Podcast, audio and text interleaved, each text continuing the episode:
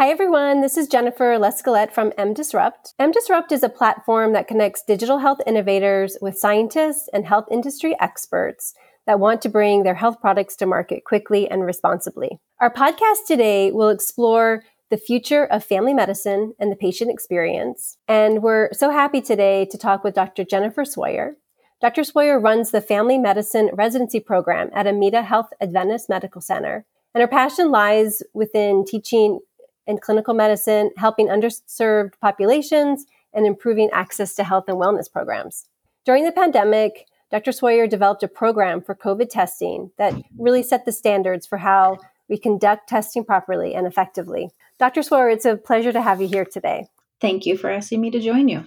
I'd love to begin to, by hearing about your background and career journey, if we can start there. Thank you. So, my career journey is not unusual for people who choose medicine. I went to medical school. I chose to do my residency in family medicine. I actually was in private practice for about five years and then felt that the calling to be in academics and in teaching was stronger. So, I, at that point, uh, returned actually to my residency program uh, where I currently work and um, have been faculty and now the program director there for uh, 17 years. Fantastic. So, given our topic today is reimagining the family medicine practice and patient experience, I'd really like to understand how the traditional family medicine practice is evolving to meet the current demands of health consumers across the board. I think that the family medicine is evolving quickly, as are most aspects of medicine. I think that the pandemic has certainly shed new light for all of us as primary care providers on how we need to pivot and um, integrate technological opportunities to improve the quality and care for our patients. The pandemic provided an opportunity for us to utilize telehealth differently. Telehealth has obviously been around for a while, but um, with the COVID 19 pandemic, uh, there were changes that allowed us to be able to utilize and integrate telehealth better. And it was a great opportunity for us to expand and kind of adopt new ways of trying to bring our care to our patients. The beauty of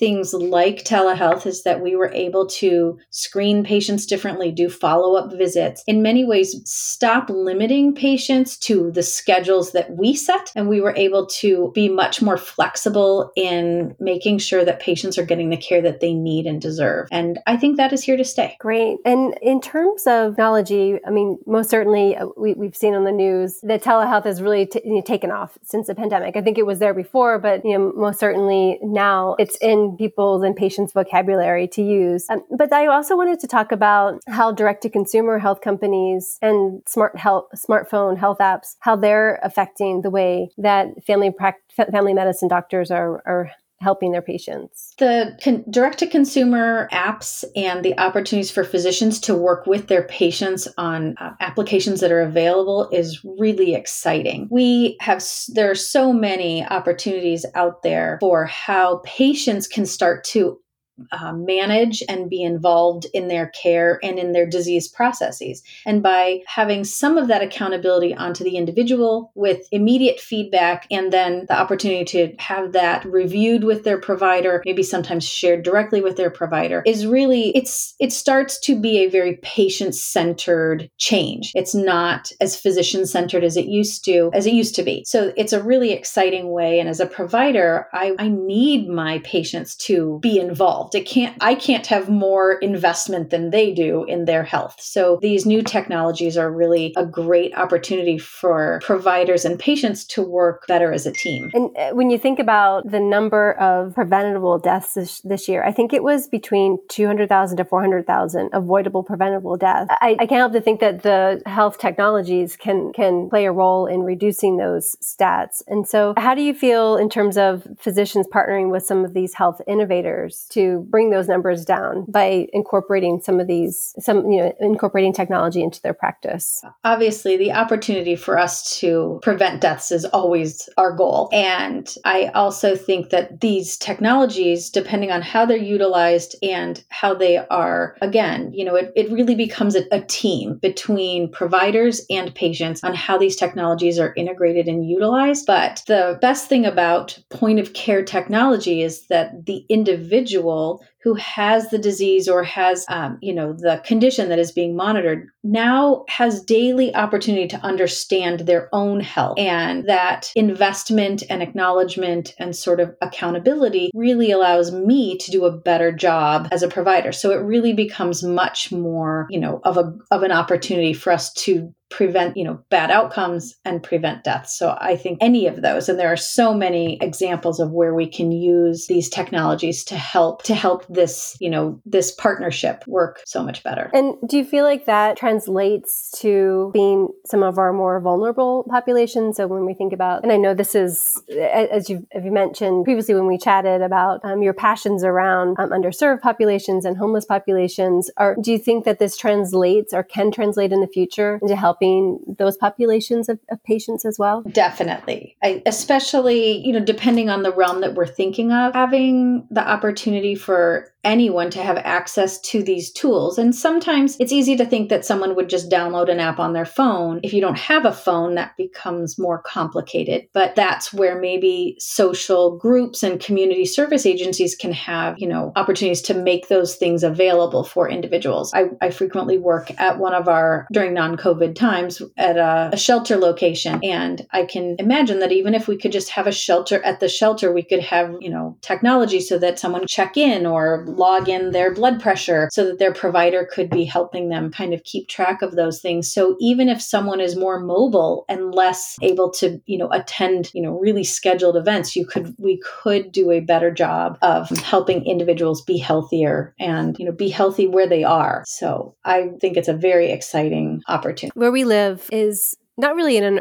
an urban center. We're kind of out in a, a, rural rural part of Maryland, and there's a there it's not not huge, but there is a lot of m- mobile clinics, and I think that's a really interesting idea to get to people that maybe they don't have a car to drive to the hospital or drive to a clinic, or maybe you know it's difficult to you know for a family member to take them, and so I, I like this concept, and you've touched on it about sort of meeting patients and people where they live. And so, what, what are your your your thoughts around those types of, of outreach? I really think that when we talk about population health health and social determinants of health, we've seen the healthcare landscape change over the last, you know, the last many years, and we will continue to see that change. Uh, what has one of the things that has happened is healthcare systems have kind of consolidated services to try to kind of create these one-stop shopping experiences where if you need to go see your provider, you go to your provider, but you can also get your x-ray and your labs, everything done in one location, which is really great and improves convenience. But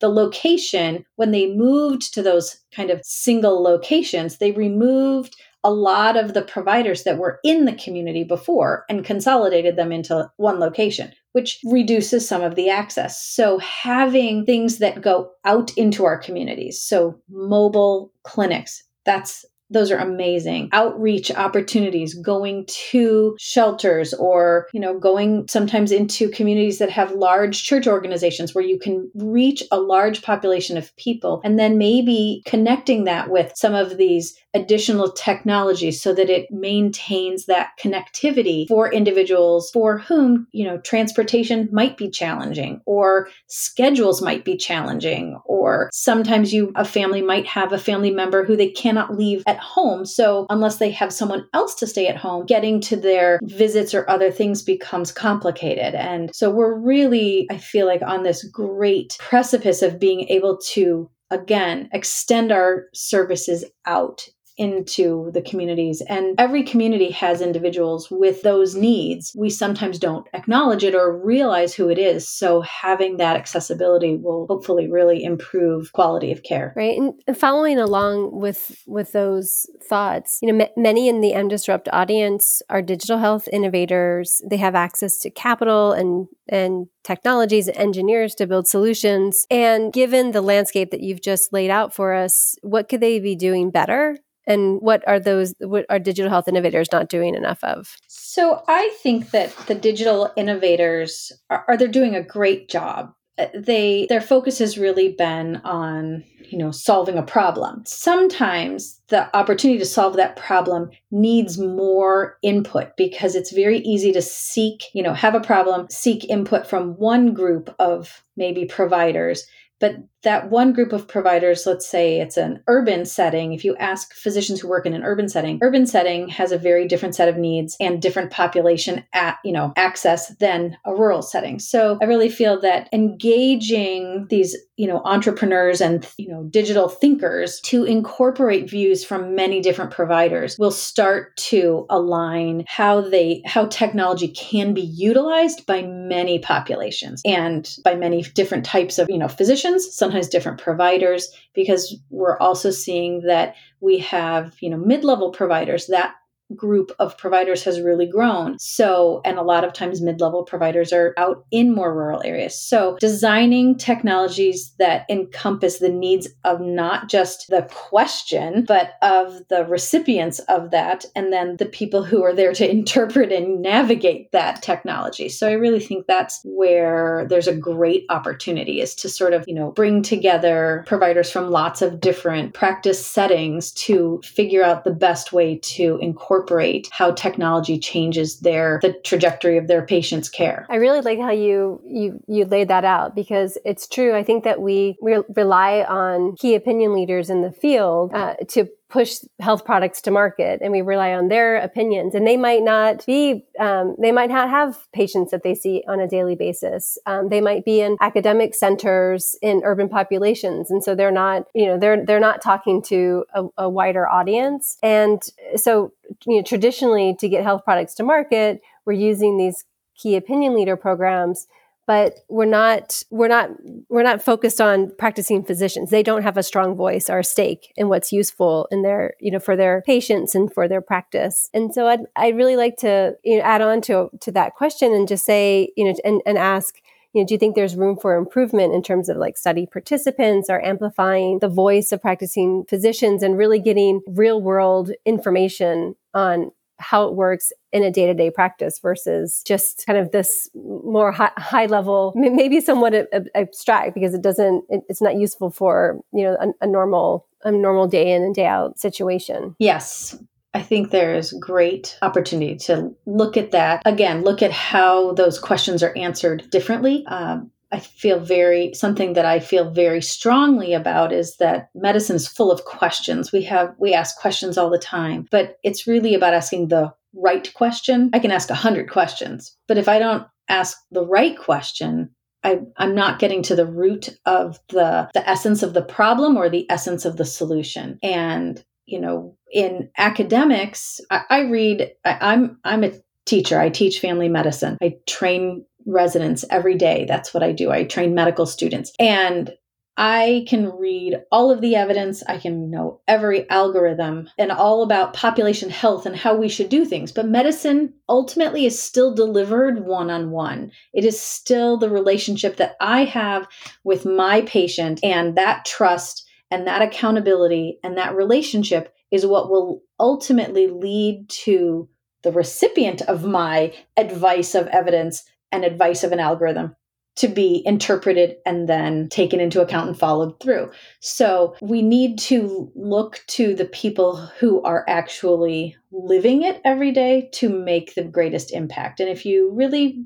realize that a you know a family physician who is providing care, you know, for you know at a full-time level will see somewhere around 4500 to 5000 patient visits every year sometimes more wow That's that staggering. Yes. And if you kind of extract it, it usually ends up being about a patient panel of 1,500 to 2,000 patient lives that they are accountable for.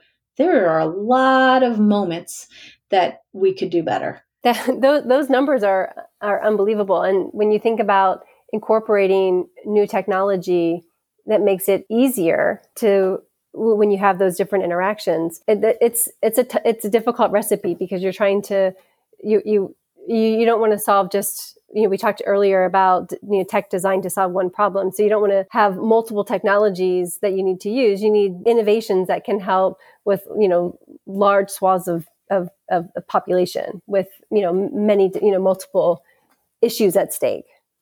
Right and hopefully mul- yes and hopefully multiple uh, points to win with each mm-hmm. opportunity yeah. Yes. Great. So carrying on from there i'd like to talk about you know your secret to success and what advice you would tell a founder who is interested in creating tools for better health and wellness.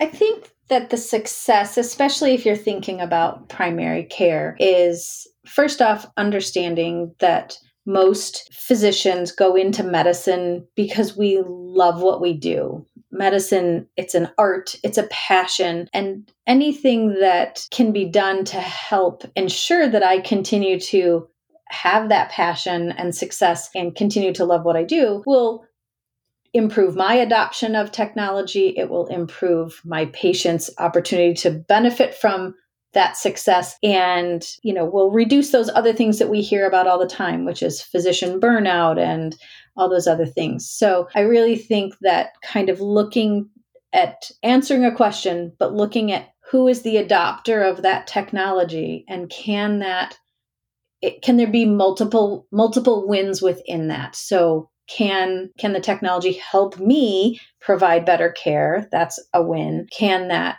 adoption of technology ensure that you know maybe that my billing and collections is better that's great um, and that it's not then an additional burden on an already busy life and schedule. And if those things can if you can kind of look at it from a 360 view and collect multiple points of success the technology will will be a winner because people will utilize it. And you know, if you just do that funny math that we were just sort of talking about, if you think we have 300 million patients in this country and each provider can be responsible for maybe 2,000 of them, that you need you have a lot of providers we need to get on board to continue to make sure that we are doing a, the best job we can to ensure the the health and wellness of the population that we care for, which is just here in the United States. If you had to to rank uh, the priorities in looking at a health tech product, then what, what were those priorities to you as a, as a physician or as, you know, teaching students? What, what's important in terms of a, a rank when you think about a digital health product? Is it, is it, um, you know, ma- making it something that's easy to use you know within your practice is it patient centered what what are the what are the three top priorities when you think of a, of a product when you if you had to re- review a product what would be the three top priorities or things to consider? And I guess I, I look at it maybe from two different, I think there's kind of two different avenues that the technology can go. There's certainly patient forward technology, and then there's kind of physician centered technology. I really think that, you know, tech, for me as a provider, technology that allows my patients to have ownership and accountability is one path, and that is really important because it means that our outcomes are going to be improved because it it starts to share the burden of the illness or of the chronic disease condition. So that I think is really important that it that it's usable by if depending on the technology that we're talking about that it's usable especially direct to consumer products mm-hmm. it's usable by the individual and that it can build ownership and accountability on their part which will then help me as the provider help them manage differently. If the technology is focused for the physician, then it really needs to be technology that is going to obviously help with outcomes, but help me as a provider in some way save time. That would be the mm-hmm. greatest mm-hmm. thing because it should be that technology should work for me as opposed to against me. Makes sense. With me is okay. so there's my that's my that's my ranking. For okay, first, with me second, against me third. That's my ranking. Ah, I love that. Great. So in, in you know we talked a little bit about like health and wellness and I'd like to understand from the moment like when you first started practicing as a as a physician to now what have you changed your opinion on along the way?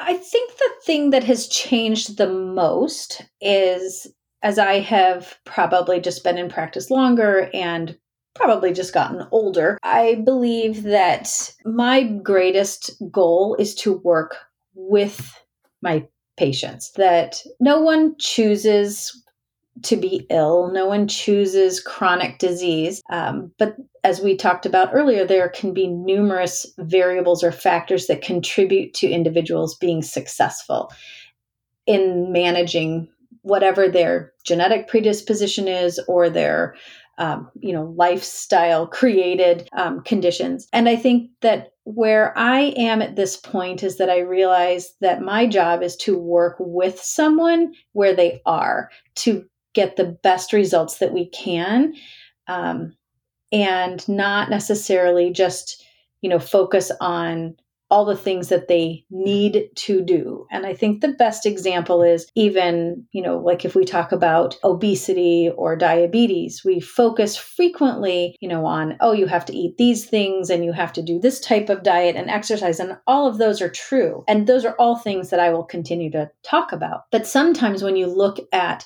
the grand scheme of where someone is in their life, they might be you know might sometimes they might have maybe a family member who has high medical needs. So for me to say that they have to go out and exercise for 30 minutes a day that might not be doable in that same in the same capacity. Maybe we need to think that differently. Telling someone that they have to eat a certain type of food or certain types of meals is all very founded in great literature.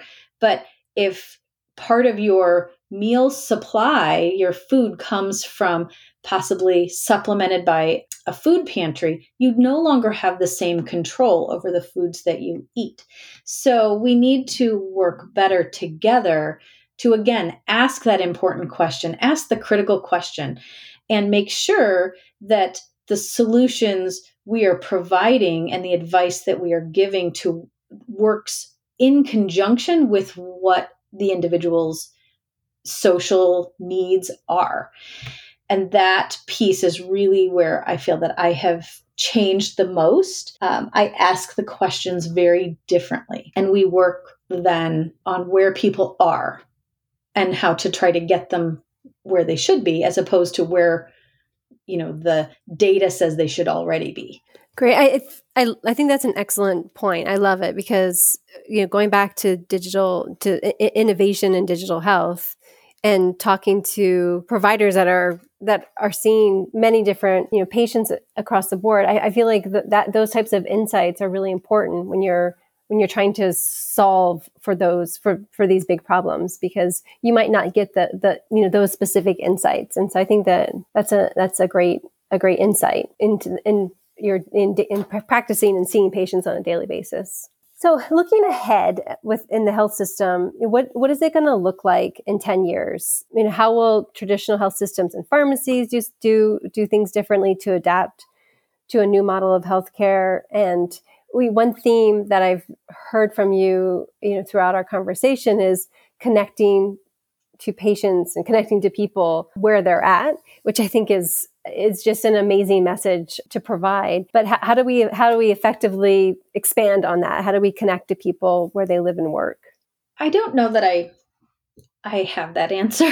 There's lots of great ideas for how um, we connect. I th- truly, we're all connected all the time now. Um, and so I think continuing to utilize the tools that almost everyone has, you know, a cell phone, an iPad, a laptop. I really think that that that connectivity is really part of where we need to start because that is accessible and it's available. I really think that the healthcare landscape is going to continue to change and it really should. Prior to the pandemic, we already were looking, especially in metropolitan, large metropolitan areas, of really having too many hospital beds and for communities. And that really was starting to look like opportunities for how patients are getting care, especially acute care, would eventually change. And we will get back to those discussions in the next couple years as hopefully the pandemic continues to wane. Um, so I really think that you know, hospitals will be for the sickest patient, and people who are less sick will hopefully no longer be hospitalized. We may have some new model that will look maybe like an extended emergency room or something like that. And then the rest will really probably be combinations of you know, if someone has an acute event, then maybe close monitoring that might even be done digitally, remotely. So I, I, think that that landscape is really going to change. And then for those of us who are not in necessarily the acute setting, like in the emergency room, but who are primary care providers, we will then be linked into how that follow up gets done. And probably we'll have a lot of access to maybe daily technology for that individual. And it will really start to, I really think it'll change and I would really hope will give better outcomes. You know, I, as a, you know, family medicine physician, I still see patients in the hospital and, you know, patients will go into the hospital for various things and they'll ask me, well, how long am I going to continue to feel, you know, tired or whatever? And I always give my math, which mm-hmm. is not scientific, but that is really that every day you spend in the hospital is a week of recovery because anyone who's been in the hospital knows that it is there's a lot going on and it's not a restful place. So we could do better by recuperating at home in our own bed if we could be monitored. So I really think that all of those pieces are going to continue to change and looking at all of these new, you know, technology options will really continue to grow that and hopefully reduce the cost of care because it's not it is not cost effective to be in the hospital. It's very expensive. So I think that there's a lot of room for us to see these models change over time. And I think again this you know the pandemic has shown us that we have to have hospitals, but if you're not the sickest of the sick, you really don't want to be there. so, so what does that in between model look like? Yeah, great. Well, that's that's that's great. Well, thank Dr. Sorry, I just want to say thank you so much. You you've really given us a lot of great things uh, to think about and really great insights. I love the you know technology is designed to solve one problem at a time, and that we need to you know, we need to work it into the way patients are seen. I think those are incredible messages. Um, when when comment that you made earlier was, you know, medicine can't be purely an algorithm, which I think that's another, you know, fantastic insight when you're thinking about, you know, building technology um, to make things better. And I, I, I also really like to hear your rank, you know, whether you're making a patient forward innovation or you're thinking about how to make the physician's life better when they're seeing patients and making sure that there's a appropriate kind of work life balance and you know it's it's helping patient outcomes. So i think all of those messages are really interesting important insights that we that we talked about today. Thank you yep, this was fun Wonderful. So, if you um, if you're a digital health innovator who needs access to leading health industry experts to build commercial, commercialize, and scale your health products, please contact MDisrupt. Thank you so much for being with us today.